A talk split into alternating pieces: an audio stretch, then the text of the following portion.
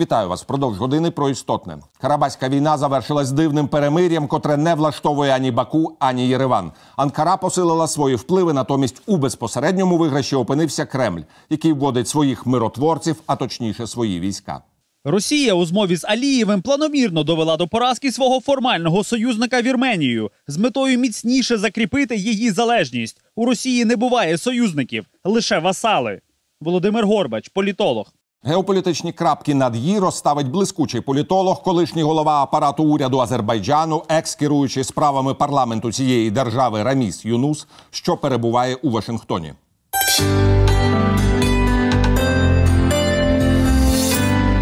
Салям алейкум, господин Юнус. Рад вас приветствовать в студии телеканала «Эспрессо». Ну, хотел бы вас расспросить о так называемом мире, который на самом деле э, напоминает прелюдию к новому обострению, поскольку так называемым Карабахским миром недовольны ни в Армении, ни в Азербайджане. Возможно, руки потирают только в Кремле. Валикум ассалам, уважаемый Антон. Рад приветствовать ваш и ваших э, телезрителей. Что касается данного соглашения, конечно, оно мне напоминает э, Мюнхенское соглашение 1938 года, которое подписали тогда европейские лидеры с Гитлером. И это политика увещевания, которая не помогла им э, отдалить войну, не решить проблему, и через год был подписан э, пакт Молотова-Риббентропа, который э, в конечном итоге привел к началу Второй мировой войны. Почему я провожу такие параллели? Потому что Э, если вы помните, эти э, соглашения, Мюнхенский сговор так называемый, который и тот же пакт Молотова-Риббентропа, который преподнесли э, людям в качестве официальной бумаги. Но главное было написано в секретных протоколах, которые никто не знал долгие десятилетия. И только уже после развала Советского Союза во время перестройки, вот в эти времена, появились э, точные данные того, что там было. И поэтому то, что нам сегодня показали в виде этого соглашения, подписанного э, Азербайджаном, Арменией и под патронажем России, естественно, согласие Турции, это одно, а другое то, что там на самом деле. Поэтому, не зная то, что там на самом деле, эти все подводные камни, мы можем только анализировать то, что лежит на поверхности, и те телодвижения, которые мы видим сегодня воочию. То есть переброс буквально течение одной ночи э, почти двух тысяч российских солдат на э, ту территорию маленького анклава Нагорного Карабаха, который еще остался, который еще остался. Вот. Э, и э, после этого, буквально через день, э, официальное оглашение вчера э, э, договора о создании совместной российско-турецкой мониторинговой группы, то есть против которой все буквально выступают в первую очередь в Армении и в России. Почему? Потому что для них присутствие Турции в каком бы то виде не было, политическом или, я уже не говорю, военном, вообще э, на этой территории и в решении этого, этой проблемы вообще является красной э, тряпкой, то есть красной линией. Это нельзя говорить, что это вечный договор, это, э, опять же, не затихшийся фитиль, то есть это в некотором роде даже обмен территориями произошел, в некотором роде, ну, я бы юге... сказал, что это определенный Бигфордов шнур. То есть все еще не подошло к взрывчатке, к динамиту, но на самом деле через определенное время это все может вспыхнуть, поскольку когда я слышу слово, или фразу точнее, российские в кавычках миротворцы, я вспоминаю о том, как начинались войны. Например, берем э, грузинско-российскую войну 2008 года, как Россия мастерски использует и провоцирует ситуацию для того, чтобы потом сказать напали на на наших миротворцев. Подобное может повториться и тут. Наличие российских войск в Азербайджане хуже даже, чем наличие армянской оккупации, которая была в Нагорном Карабахе, потому что армянская оккупация в э, Нагорном Карабахе была при помощи России. То есть армяне все сейчас увидели во время войны, сами по себе ничего не представляют. Но в то время за ними стояла э, российская армия, и они оккупировали и то, что вот держали почти 30 лет. И азербайджанский народ, особенно его молодое поколение, которое не знает сути этой российской армии, оно радуется, потому что не было, а теперь семь районов возвращено, и возвращено большая часть Нагорного Карабаха, включая символ народного, э, Нагорного Карабаха, город Шуша. Это культурная столица Азербайджана. Конечно, это радует. Вот когда эта эйфория спадет, вот тогда придет осознание и отрезвление того, что же произошло, и теперь что делать дальше – То есть если на этой территории российских войск не было ни де юре, ни де факто, но мы знаем, что они находились на территории Армении, то теперь они, получается, с разрешения азербайджанского правительства находятся тут на срок до пяти лет. Э, плюсы-минусы этого момента – Минусы это то, что мы слышим уже, э, их озвучивает российская официальная пропаганда. То есть мы пришли не на пять лет, мы пришли на вечно. Э, а минусы это один из моментов, который вы только что озвучили. Мы знаем суть этих миротворцев российских. Мы это видели в Абхазии, в Осетии в августе 2008 года. Мы знаем, что они делают в Приднестровье. Мы знаем, что они делают сегодня Э, в Донбассе, хотя они там не под видом миротворцев, они под видом же оккупантов. Я согласен, уважаемый господин Юнус, по вашему мнению, какая главная ошибка президента Алиева, поскольку мы понимаем, что на самом деле тенденция шла к тому, чтобы взять под контроль территорию Карабаха. Да, он согласился, я не знаю, возможно, был какой-то секретный звонок от Путина, возможно, были какие-то эмиссары от Путина, возможно, Путин просто пригрозил большой войной, а возможно, шли большие торги с Эрдоганом. Я не стал бы смотреть это как конкретно чья-то ошибка, это конкретный договор. Президент Азербайджана находится э, географически, политически в очень сложном регионе и в сложной ситуации. И Азербайджан отвоевал огромную часть своей территории. Вернул четыре района с кровью, три района до 1 декабря будут вер... Э, возвращены без крови. И я думаю, это так и произойдет, потому что эта договоренность иначе сорвется моментально, и война начнется, и тогда мало не покажется всем, включая Россию. Потому что за, э, за Азербайджаном по-прежнему как стояла, так и стоит Турция. Поэтому я думаю, эти три района также будут возвращены, и за Азербайджаном остается Шуша.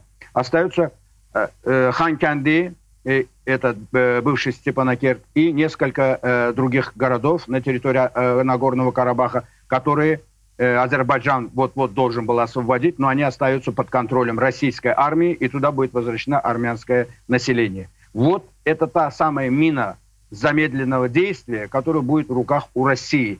Россия, получив эту мину, она получает, значит, влияние на Армению и усиливает свой авторитет, в этом регионе, который она потеряла, буквально потеряла регулярно, а особенно за все эти 44 дня. Сегодня она возвращается в регион, и а, антипашиняновские настроения и требования и усиление э, пророссийских сил говорит о том, что сегодня Россия тихо-тихо возвращается в Армению и в регион. Турция также уже в регионе. Турция, та самая Турция, которую, против которой выступают все буквально в мире, в Армении, в России – чтобы она не была здесь, в этом регионе. Мы это видим в Франции, мы это видим в Армении, мы это видим в России. Но уже Турция официально, после вчерашнего подписания договора, на 5% уже рос... э, турецкий солдат уже находится в этом регионе. Видим мониторинговый, э, мониторингового центра, который будет контролировать вместе с Россией э, э, перемирие. Как это, например, есть в Сирии, как это есть в Ливии. Учитывайте, что между Россией и Турцией очень много э, мест, где они вот так же совместно работают. И это как э, тонкая нить. Если где-то у них будет конфликт в Сирии, в Ливии, или здесь что-то не пойдет не то, это ударит по общим их интересам. Поэтому эти две страны, как заклятые друзья, сегодня вынуждены э, работать друг с другом. Это плюс для Азербайджана в этой ситуации, который будет сдерживать и вот эти просепаратистские настроения, которые уже сегодня раздаются и из Еревана, и из Москвы на предмет того, что вот на этой территории, куда придет российский солдат и куда вернется армянское население, хоть, допустим, одна третья часть Карабаха у нас осталась, вот мы оттуда начнем вот это все то, что мы до этого делали 30 лет. А какова будет ситуация сейчас в Армении, поскольку, в принципе, российский план реализовывается? Пашиняна загнали в угол, Против него огромнейшие антипашиняновские выступления. Мы понимаем, что в стране достаточно много оружия и присутствуют российские оккупационные части, да, поскольку э, значительная часть э, армянского политикума не признала приглашение так называемых в кавычках российских миротворцев. Это очень гремучая смесь. Я, э, с вашего позволения, репликой завершу предыдущий ответ и перейду к ответу на этот вопрос. И вот здесь очень важно усиление роли Турции как сдерживающий фактор наличия российских войск, которые уже пришли туда. И это усиление должно быть в первую очередь э, в городе Шуша, который стоит как домоклов меч над Ханьканди, над столицей Нагорного Карабаха, на высоте 600 метров над ним. И если оттуда будут смотреть крупнокалиберные пулеметы, системы залпового огня и все то, что будет направлено туда, как домоклов меч, тогда там тема сепаратизма и других моментов, и всякие желания, они будут немножко нейтрализовываться. То есть это, с одной стороны, тот фактор, который Азербайджан должен усиливать регулярно, то есть как сдерживающий фактор, которого его не было все эти 30 лет. И поэтому Азербайджан, по мере того, как усиливать будет турецкий фактор, это будет уменьшать российский фактор. Но это, опять же, покажет э, ход событий. И плюс все то, что мы не знаем, что написано в этих секретных протоколах. Теперь отвечая на ваш вопрос. Конечно, в Армении сегодня политический кризис. Это Россия продала с их точки зрения э, а, Армению. Она помогла. То есть она молчала 44 дня, давала возможность Азербайджану освободить почти 90% всех территорий. Э, оккупированные 7 районов и часть Нагорного Карабаха, включая такие ключевые города, как Шуша и Гадрут. Поэтому, э, естественно, это усиливает антироссийские настроения. Но, с другой стороны, Запад в этом вопросе во главе с Францией ничего не сделал. Тоже им не помогли. И они сегодня видят, что из двух зол они выбирают меньшее. Они, по они вынуждены просто идти на то, что они вынуждены сегодня терпеть эту Россию, потому что эта Россия сегодня вернулась к ним, и она им говорит, что это произошло по той простой причине, что вы пошли прозападным путем, вы выбрали Пашиняна, и таким образом э, Пашинян э, привел вас вот к этому политическому коллапсу. Возвращайте меня, возвращайте Россию, российскую армию. И вот из этого маленького плацдарма, который еще остался в наших руках, мы постараемся вернуть это в перспективе и дальше. То есть вот то, что сегодня говорит российская машина пропаганды, то, что говорят пророссийские политики Армении, когда говорят, выступают против того же Пашиняна. Можно распустить этот же парламент, который большинство у того же Пашиняна в конечном итоге, и пойдут новые выборы, а в новые выборы пойдут уже под дулом российского автомата, и э, результаты этого выбора уже будут э, заранее предопределены. И тогда, естественно, в перспективе я вижу именно то, что э, судьба, политическая судьба того же Пашиняна предрешена. Просто где он сейчас находится, никто не может сказать. Одни говорят или в посольстве США, а я могу предположить, он может находиться и на российской военной базе. Под дулом автомата выступает каждый день и говорит все то, что ему и говорят, говорит потому что он сейчас начинает говорить все то, что говорит российская пропаганда. То есть это еще не поражение, вот российские войска пришли, они нам помогут, отсюда начать восстановление всего того, что мы потеряли. То есть он до этого всю жизнь выступал против этого, а теперь они э, заставляют его это говорить. А где он может это говорить? Может, он находится на российской военной базе. Поэтому вы видели, что произошло там э, с его кабинетом, как избили спикера, он прекрасно понимает, что сегодня вся страна вооружена, его убить ничего не стоит. В Армении этот опыт уже имеется в 99 году, когда убили спикера, премьер-министра. И поэтому, естественно, может быть, он находится именно под контролем сегодня российских спецслужб, но э, рано или поздно этот кризис завершится. И я так думаю, что если российская армия уже пришла туда, и, и российская армия, и российские э, вот эта пятая колонна в Армении усиливает свои настроения. В конечном итоге Россия полностью оккупирует Армению.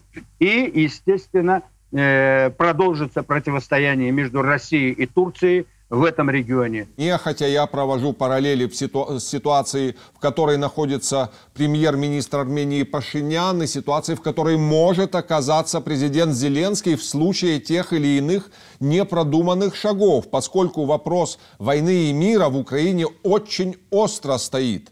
Да, общество очень активно и бурно реагирует, а его затягивают кремлевские дипломаты в погонах, конечно, в кавычках – в так называемую медвежью яму. Да? То есть они сначала его подманивают обещаниями, скажем так, прекратить наступление, договориться о чем-то посредине, а потом они могут в определенный момент сорвать эти так называемые договоренности и открыть очередной фронт наступления. Мы видели, как Азербайджан в едином кулаке, в едином кулаке все поддержали Ильхам Алиева в этом вопросе. И поэтому сегодня также в Азербайджане все понимают, что та опасность, которая исходит от присутствия российских войск.